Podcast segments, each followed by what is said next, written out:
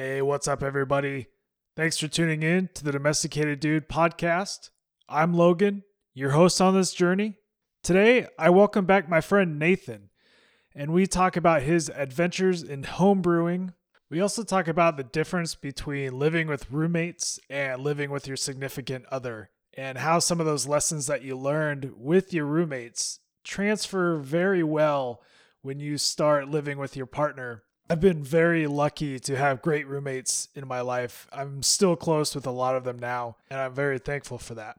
We recorded this episode the Sunday before Thanksgiving, and so we talk about how Nathan and his girlfriend are hosting Thanksgiving dinner for the first time in their new house and some of the things that go into that. If you like what you hear on the podcast, share it with a friend, leave us a review, and make sure to subscribe so you get the newest episodes immediately. Without further ado, Here's my conversation with my friend Nathan. Hope you enjoy.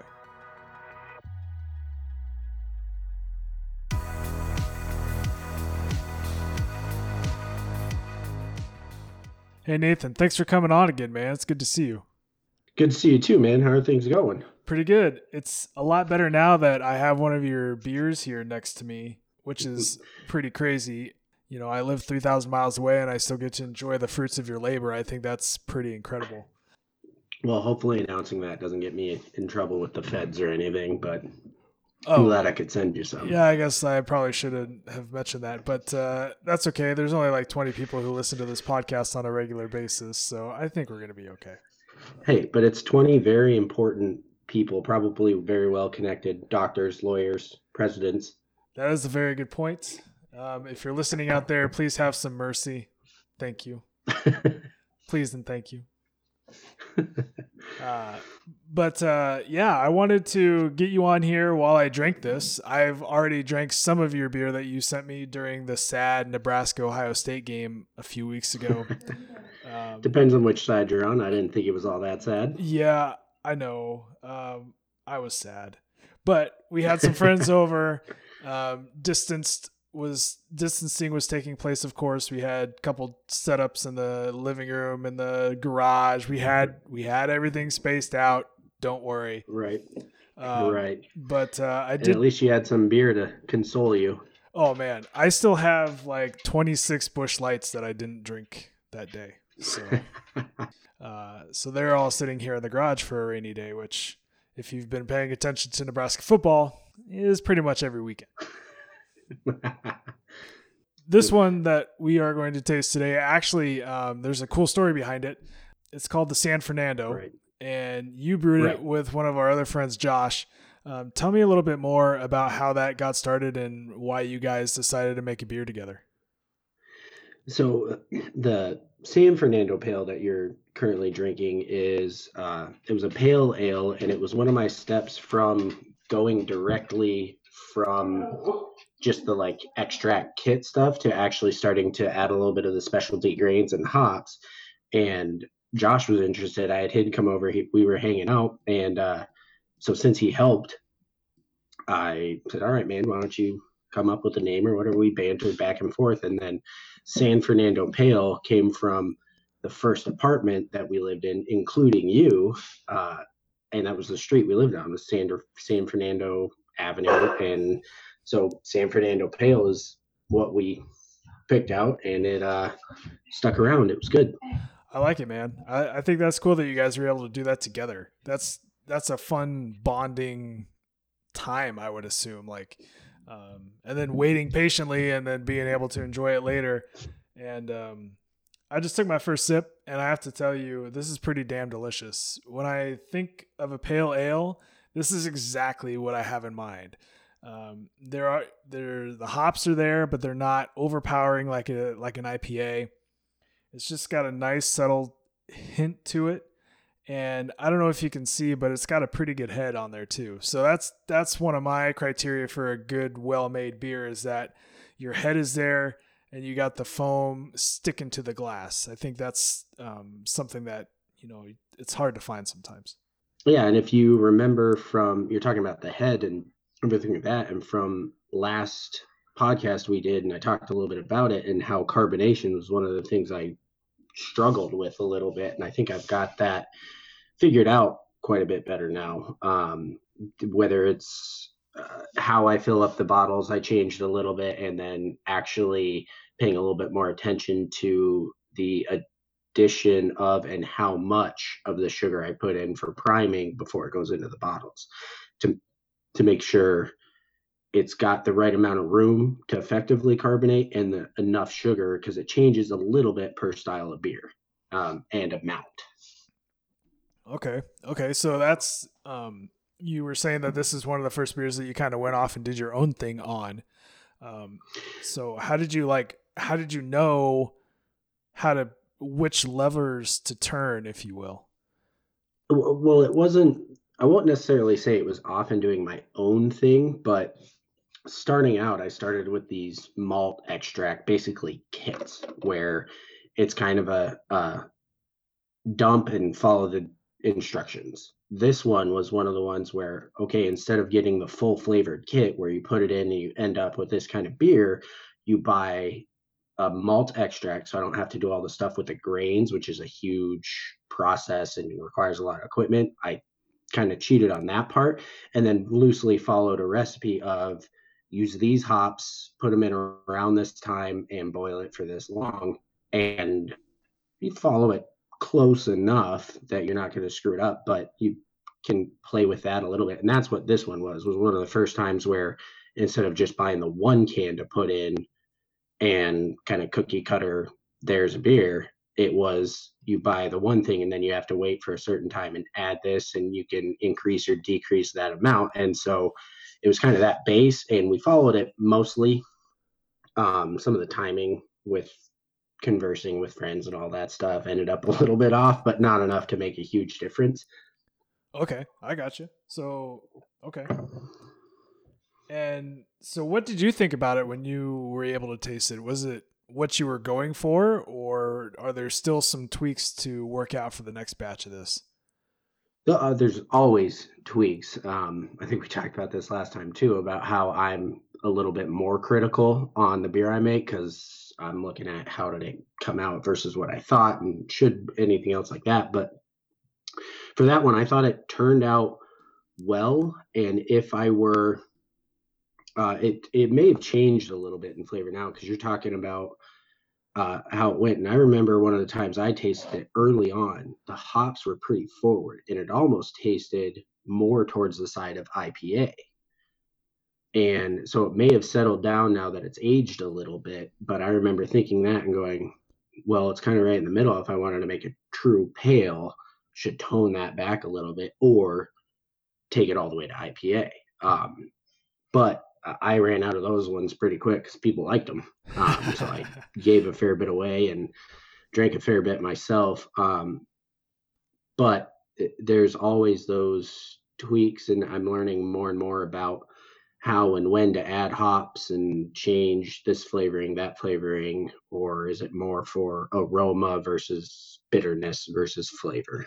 And uh, so we kind of mentioned I followed more so recipes, but now I'm at the point where I have some leftover hops from different batches I've done, and I'm looking at thinking about like, okay, what if I obviously with some help or start with a base somewhere, but like pick a style and then start changing fully the type of hop or total amount and adjusting or different hops and that type of stuff. Cause I have this leftover stuff now that uh, either as smaller amounts that you wouldn't, uh, I need to use somehow, or they're kind of a random mix and see how it turns out.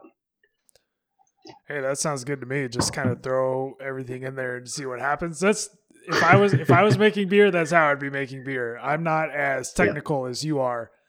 Uh, my attention mm-hmm. to detail on things is is not um, so great, but I'm getting better with um, being able to follow recipes for baking and those sorts of things. I'm trying to get better about that.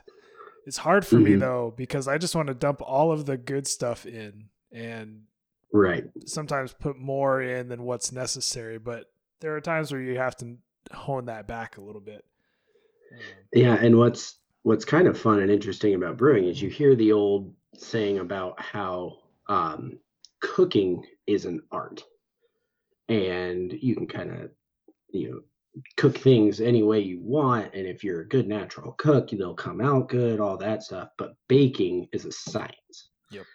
And what's a little bit interesting about homebrewing is it's kind of a mix. You can't just go totally haywire. There's a certain scientific process you have to follow. And if you put things in at a certain time, like I talked about, it'll pull more of the acids out of the hops and make it more bitter. Or if you put them in a different time, there'll be more aroma. But as long as you follow that more or less basic scientific process and know where you're doing, then you can go a little bit more into the cooking side of it. And it's a little bit more of an art. And you can say, I'm going to put these ones in right at the end, or I'm going to put them in 20 minutes before the end so they get more flavor rather than aroma, or however you want to do it. So the last time we were talking, you were mentioning how you had a lot of space in your garage for all this home brewing equipment and everything. how does Sarah feel about everything going on in the house? Well, well, well naturally, uh, with a garage, and especially up here in Alaska, where you get plenty of toys, there's there's a little less space now um, between homebrewing stuff and the toys I was talking about. That currently, in fact, actually, Sarah gets to park in the garage, and I do not. That's probably okay. But that's partially my not cleaning things up and and I shouldn't say not cleaning things up, but just not having everything set up to be organized and put away all the time. And and we got a one of those side by sides to have a little bit of fun with, so that gets a garage spot as well. Nice. And I get to warm my car up every morning. You need to go talk to Spencer and get a remote start. Oh, I already did. I got that last year when I had to do the same thing. That's funny. So yeah. you had to bring a lot of your equipment inside, and you were telling me yesterday um, something fun that happens when you have your homebrewing equipment inside sometimes, and there's nowhere for it to go. Um, so, what you're referring to is I was talking about I'm fermenting a, a new beer I'm doing now, and I actually typically do that inside, but this in particular one is a higher alcohol percent than I'm usually, or it's the highest I've made so far. It's a clone. So clone brews are those a famous beer and you try and recreate it type thing. And I found a recipe for uh, it's a really highly rated, highly sought after Christmas beer called Mad Elf. And they only distribute it around Pennsylvania. Well, we have some friends that are from Pennsylvania. They can't find it anywhere. They wish they really had it. So I found a recipe and we cloned it. Well, it ends up around 10, 12%.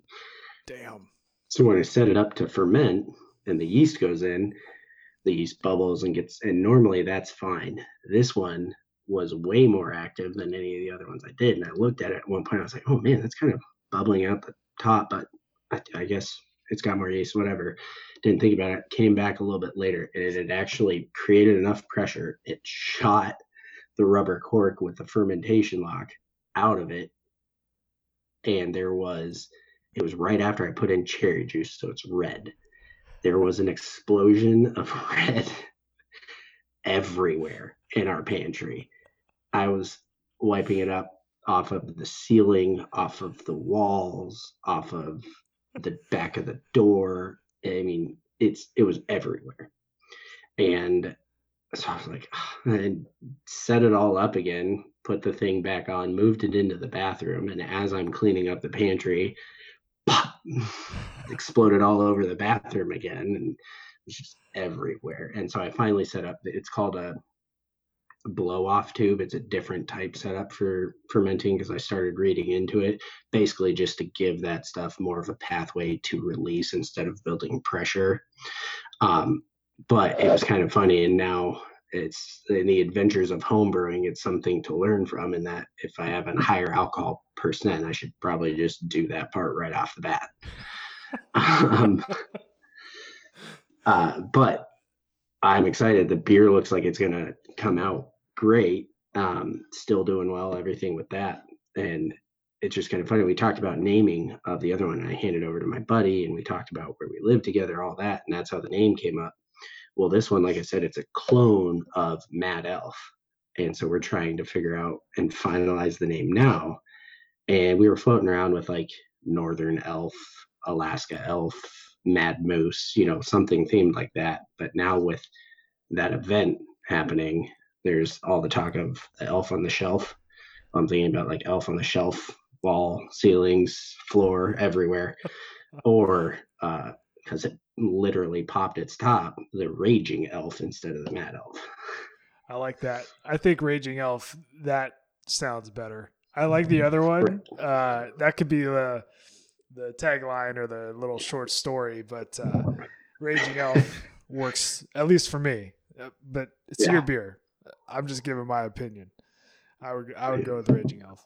And if any of your subscribers want to uh, offer name suggestions or beer type suggestions, they can feel free to write in. I can uh, I can throw something out there. We'll see. I do have an email set up for this podcast, so uh, I've never oh, given okay. that out before. So here we go. Um, please be nice. So we yeah. we talked a little bit about you brewing the beer with Josh, and we all lived together for a little while. I, I never had a true dorm experience in college. I I always lived off campus. I never had that dorm experience. So my roommates off campus, that was pretty much my dorm life. And I mean, I couldn't think of a uh, of a better experience living off campus than being with you guys. Um, there was always stuff going on. We were always getting getting into stuff um, that's what's fun about living with your buddies. Like there's always something going on. You don't really have to um, go out of your way to find something to do because there's always there's always people around. There's always something to do. Um, right, right, and there's we had as far as living off campus. I lived on campus a little bit. I, just the one year I was down in Missouri, basically, and I think there's advantages and disadvantages. Um, I wouldn't say the lifestyle per se that we lived. We were still college kids. We still did a lot of that. And in Anchorage and UAA, particularly, there's not a huge dorm life scene anyway. Um, but we were surrounded by our good friends. We still had a ton of fun. But what's nice living off campus in your own place and and everything like that is dorms are very crowded and you yeah. can't always just get away so i think we were all at the points in our lives where yeah we wanted to be young but we also had living up here we just had a different sense of uh, having a little bit of our own space and in alaska things are a lot more spaced out so it was never dorm style is much more crowded and we were never used to that or yearned for that i guess. Yeah i would completely agree with that. It was nice to like have my own room and um, just have my own little space there. Because really if you're in a dorm you're probably sharing that that dorm room with another person. Um, mm-hmm. so it's it's tough to get that privacy especially if you need to jam on a paper or you know just want to read a little bit, you know, um, which I never really did, but if I wanted to, I could. Um, but yeah, I mean, it's just I I was thinking about this today when we were talking about when we were thinking about doing this, and um, one memory comes to my mind, and it I feel like that's the epitome of living with roommates. You and I were walking through Bed Bath and Beyond one time. I don't even know why we were there. But we look up and we see these inflatable go karts that you could buy to use with uh, Mario Kart on the Nintendo Wii. And we looked at each other and we were like, "Yep, we're getting those. Yep. Those are coming home with us." I mean, they were like twenty bucks or something like that. Um, yeah, and just inflatable cushions you sat on that were shaped like race cars. That was all they were. But well, they had a steering wheel. That Yeah, yeah. Remember? So that was like, you know, it's like, hey, we can do whatever the hell we want to. and uh, in a lot of ways, that was good, and in some ways, maybe not so good. But um, I right. do feel like you know that was a really cool experience. That you know, I, I'm not going to be able to do that at least for a while, unless until we have kids. If we have kids, you know, like just walking through and being like, I'm buying that, I'm buying that. I yeah. feel like that was when my impulse control was at its very lowest point. Right. Right. Well, it's in the grand scheme of things, not being you're in that transition period of kid to adult. So you don't have as many of those responsibilities on, or at least, you know, got to pay rent, got to, you know, make certain things happen. But outside of that, it's, you're not thinking about saving for retirement or you got to save up to buy a new car or whatever. You're just like, yeah, my car starts on the third try. That's fine. And you spend your money on whatever you want. Yeah. You just make do with what you have and have some fun on the side. And if, if that's what you wanted to do, then go ahead and do it. Um, I, I do feel like that type of spontaneousness will come in handy if we have kids. Like, being able to just kind of be spontaneous like that and just say, hey, let's go do this. This will be fun. Um, I've always been that kind of spontaneous person. I think you have too, where you know planning is great, but at the same time we want to just go right. and have fun. And I think that was that was like the the high point of all of that was uh, when we were all living together. And, and I guess I don't know where I'm going with that. Well, I was just gonna uh, go in on the point of you talked about it being a spontaneous buy and and in some eyes it might look irresponsible to just go buy that stuff and whatever but at the same time that's when you're young and there is a component of that. You do it then to learn the control and look back on it so that at our point in lives now it's not as impulse. There's a little bit more think about it logically. Do we need that?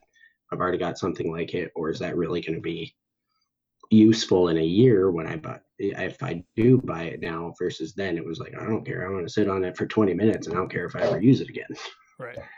Right. And so it's having that retrospect though almost protects you from doing that later. Yeah, I would completely agree with that. I'm putting that into practice now when I see things online or in the store. I'm like, oh, hey, that's cool. But will I use that? Maybe once, maybe twice. Do I really need to buy that? No. It's, it's mm. something that you know, as I'm getting older and learning that I also have limited space in my house that is allotted to my random shit, right? Like yes. I am only allowed to have certain parts of the house that has my random shit in it.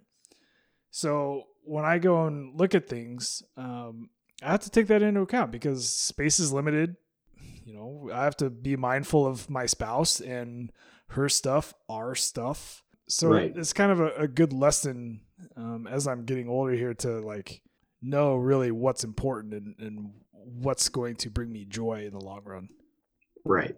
That's always a consideration because, like you said, space is finite. And as much as it'd be awesome to go get X and Y and Z and have every poster up or um, you know, I mentioned we got a side by side, but we do live in Alaska, and a lot of people have snow machines, as we call them, snowmobiles, in a lot of the other places. That, as much fun as it would be for us to go get one of the, we don't have the garage space for it now. So then, are they going to stay outside? Well, no, you don't want to buy something expensive and just keep it outside. Uh, so then it's a barn or uh, shed or whatever, you know, and it just kind of spirals all there. So then you take a step back and go, well, that's not really on the table at this time. And I think another lesson from living with roommates is you have to be able to clean up after yourself because you don't want to you don't want to be that roommate that just pisses everybody off because you leave your dirty dishes everywhere and you don't have the courtesy to put your shit away. Like you don't have you don't put your dishes in the dishwasher, you don't clean your room. Like I feel like those are very special skills that you're going to need once you find your partner and once you cohabitate with them um, mm-hmm. because they're gonna get on you real fast if if you're the slob. Yeah. Oh yeah. And i think i think there's a lesson to be learned. It's probably with anybody you live with but uh especially being able to learn it with as a couple of young guys all living together who were friends but then also figuring out that uh that balance between we don't have to do everything together, but you've always got a buddy to do something together and respecting that when it's a hey, we want to do this, but this person's got that going on, and kind of learning that back and forth mutual respect on okay, you've got a big paper coming up, so we're not going to have people over this weekend, or uh, I'm just gonna make dinner because I I just want to chill and watch a movie and have that. You guys go to the movie on your own, and, and not only that, but then also when everybody is around, learning how to to put it in kind of a cliche saying, to in a sense that you can cohabitate, but you don't have to always be interacting. You don't have to always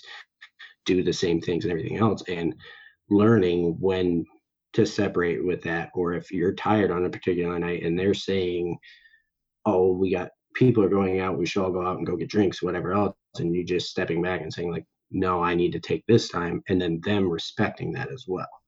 And if you always had somebody that went along with it or never said no or anything then later in life when those situations do come up the the reaction isn't always the same as if you had been prepared for those things yeah absolutely i i do feel like i was kind of guilty of uh always taking advantage of the opportunities to do things um but there were times where you know you didn't want to go out or maybe you drank too much the night the night before, so you kind of sat the next day out. Those types of things, like mm-hmm.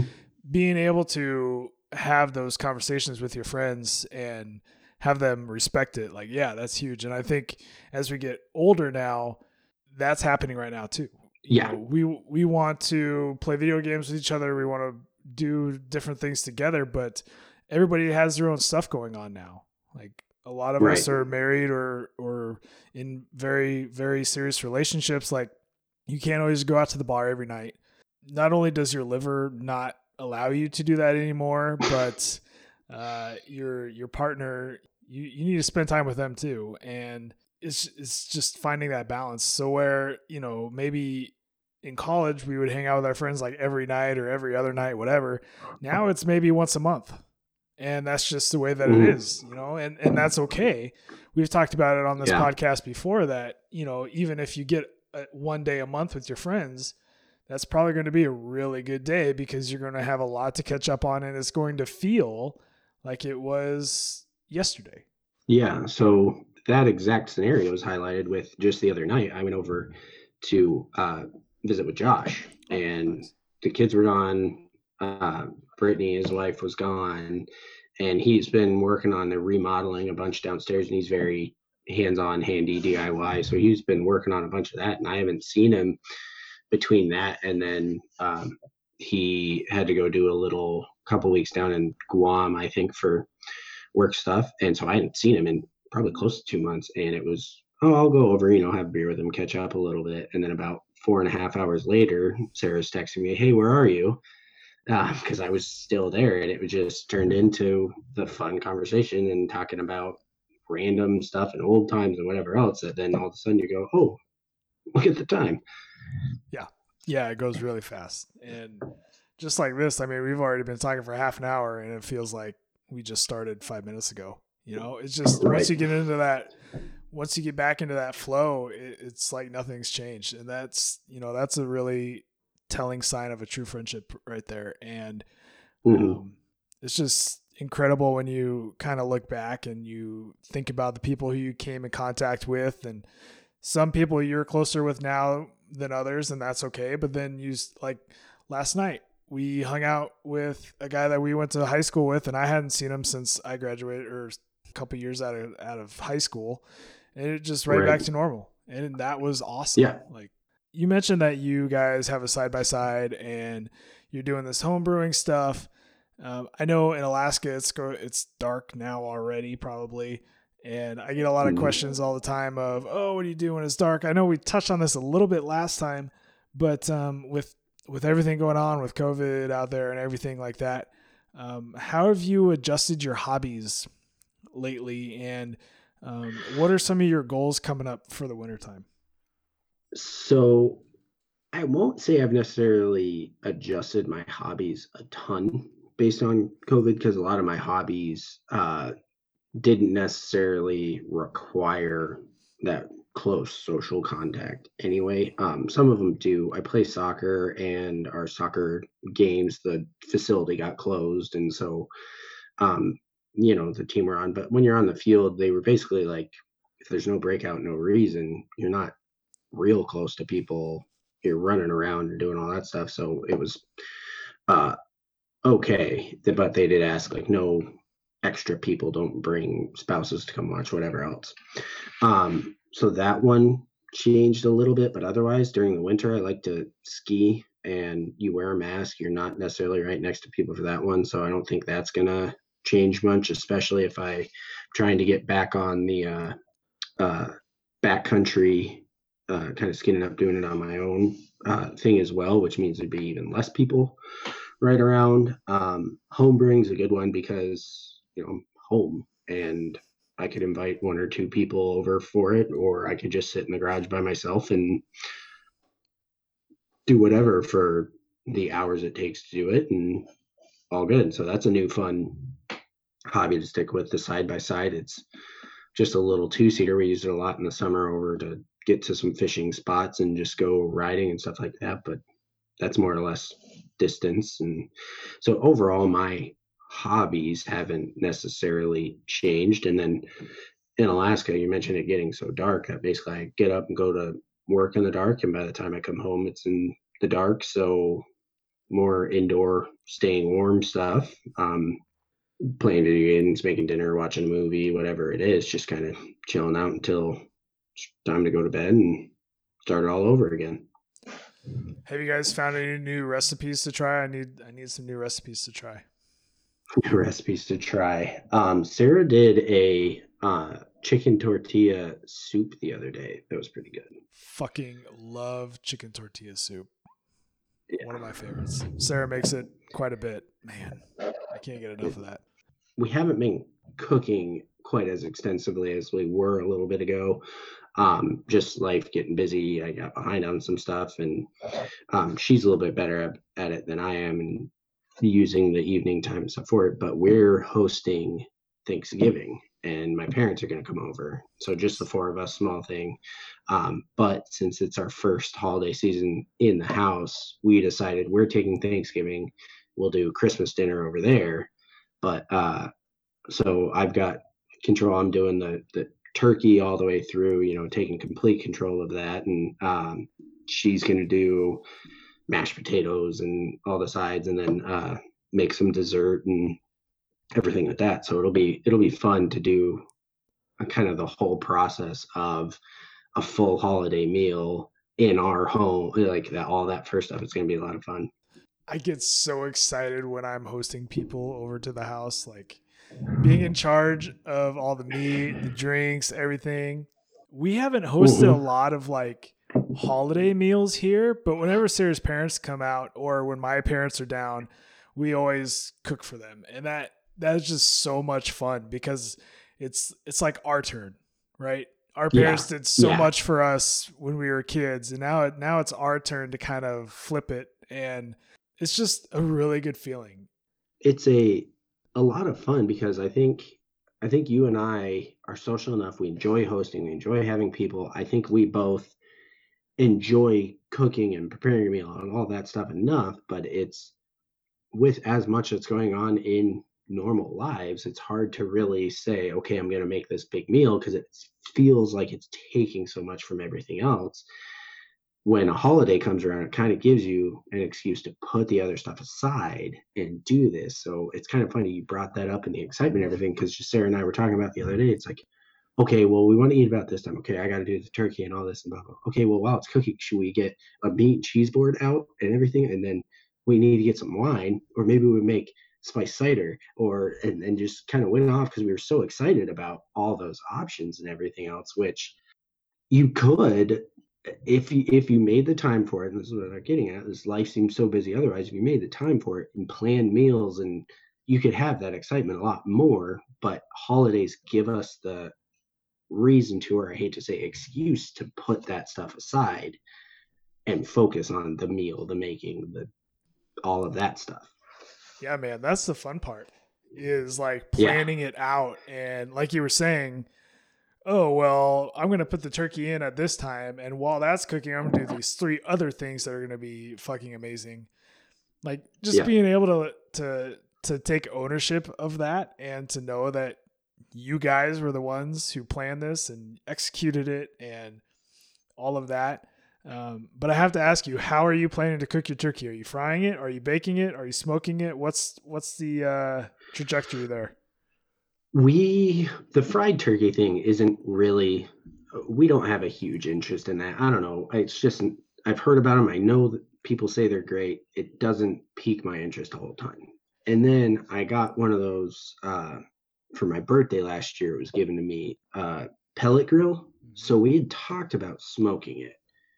That being said, looking into it, talking to some people, and how cold it is now, I've, it's really hard to keep it at temperature yeah. like that and actually do it right. So it may end up taking way longer. And so we decided not to do that. But we're going to brine it, which I've read has uh, helps keep a ton of the moisture in and then still makes the skin nice and crispy. And then we're just going to put it in the oven. Nice. Nice. Keep it fairly straightforward. Yeah. That's cool. That's a good good way to do it. Hopefully, you're still able to have use of the oven if you're making other things. Um, but or maybe well, you have a double oven. Maybe it's a fancy double oven. No, we have the single oven, but what we did talk about because um, we will need some area to make some of the other stuff is that maybe like some veggies and that type of stuff. Those can be done on the grill pretty easy. Nice. Um, but we are going to have to coordinate some things for sure. See, look at us, man. We're talking about a game plan for cooking a Thanksgiving meal. I can't believe it. I know. Look how far we've come from. Especially since I still see both of us as 16 year olds. Dude, every time. And I'm sure I, our parents do too. Oh, I I would imagine they do. Do you remember when I was staying at your house and I made mac and cheese that one night and I kept you guys had the the covers on all the burners and I was like, "Oh, well this is weird. Maybe this is just like a fancy um fancy stovetop or something." Nope, definitely a cover for the coils that got burnt like crazy and your mom came home she's like, "What is this?" I yep. remember it and like looking back on it, I don't know what we were doing. We had a movie going or just something, but my attention was otherwise occupied. And you're like, I'm gonna go make mac and cheese. I was like, yeah, man, I'll have some. Go for it. Make two boxes, whatever.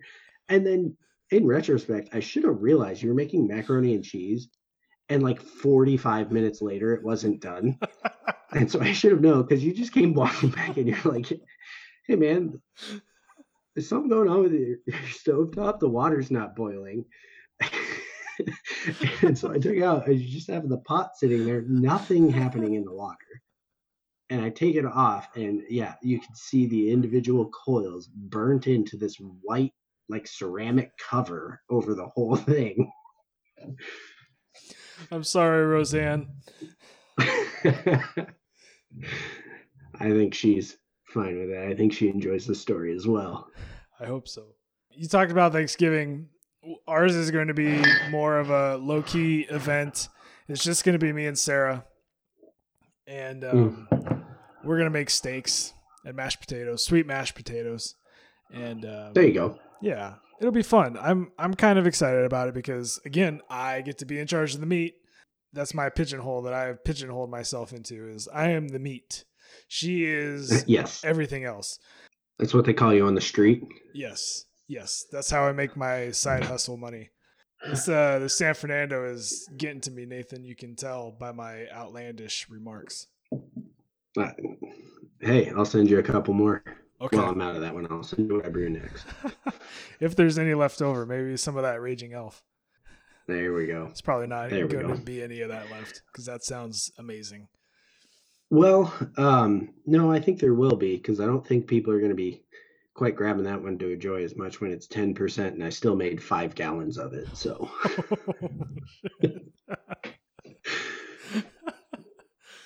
Fair enough. Well, if there, yeah, if that's the any... other thing with home brewing. It's, it's the way I set it up. It's five gallons or bust. Well, I mean, you got to get your money's worth, right? Exactly. Exactly. At one point, we calculated it out, and it might have been that pale ale actually, and how much I spent on getting the grains and hops and whatever else, and it came out to a dollar a beer. Yeah, I'll t- I'll take a dollar a beer. Yeah, absolutely. Um, and when you think of it as a beer that you're designing the way you want and has the good hoppiness and stuff like the down to a dollar instead of seven dollars or whatever, yeah, absolutely, I'll take it. Yeah. I feel like beer prices are getting out of hand, and um, that's why I stick to the Busch Light. I don't know. I can get thirty Busch Lights for like twenty bucks. I'll take it, man. I don't Yeah. know. I I try to drink the nice beer that I used to like a lot. and I just can't do it anymore. I don't know what it is. See, like I've I've had one pale ale and I'm already like flushed, and I don't know what's happening to me. The Busch Light you're drinking is probably what two three percent, and the one I sent you there is probably more like six. Yeah, that's fair. The busch, yeah, the busch light's like what four, maybe four, Oh, maybe it is a four, maybe, higher, but I'm not- still, it's water. It's basically water, right. um, which is awesome. It's a good, it's a good thing to to drink. You're still getting your hydration in. oh yeah. Well, hey man, we've covered a lot of ground. We had a delicious beer. I, I can still see some residue on my glass, so I know Good, that good. that was a very well made quality beer. Props to you and Josh for for making that deliciousness. Thank you for sharing it with me. I really appreciate it. Appreciate it. Is there anything else that we should talk about before we get out of here? Um, get ready for Thanksgiving. It's Thanksgiving week. I'm excited. It's all about spending time with your loved ones, watching some football, and just really making sure that you're taking that time to be thankful for what you have in your life. We need more times like that where we're take we're intentionally taking that time to step back and think about that stuff. And I think this is a perfect opportunity for that. Yeah. Um, that's all I'd end on is everybody be safe, keep yourself healthy. I know it's hard during these times to necessarily uh, keep yourself away from all the loved ones, but keep keep everybody safe, healthy, happy, and if that means a little bit of a smaller group, then stick to it, and we'll all get through this. All Yeah. right, man. Well, hey, thanks again for spending some time with me tonight. I really appreciate it. Thanks for the beer and the good conversation. All right. Thanks for having me on.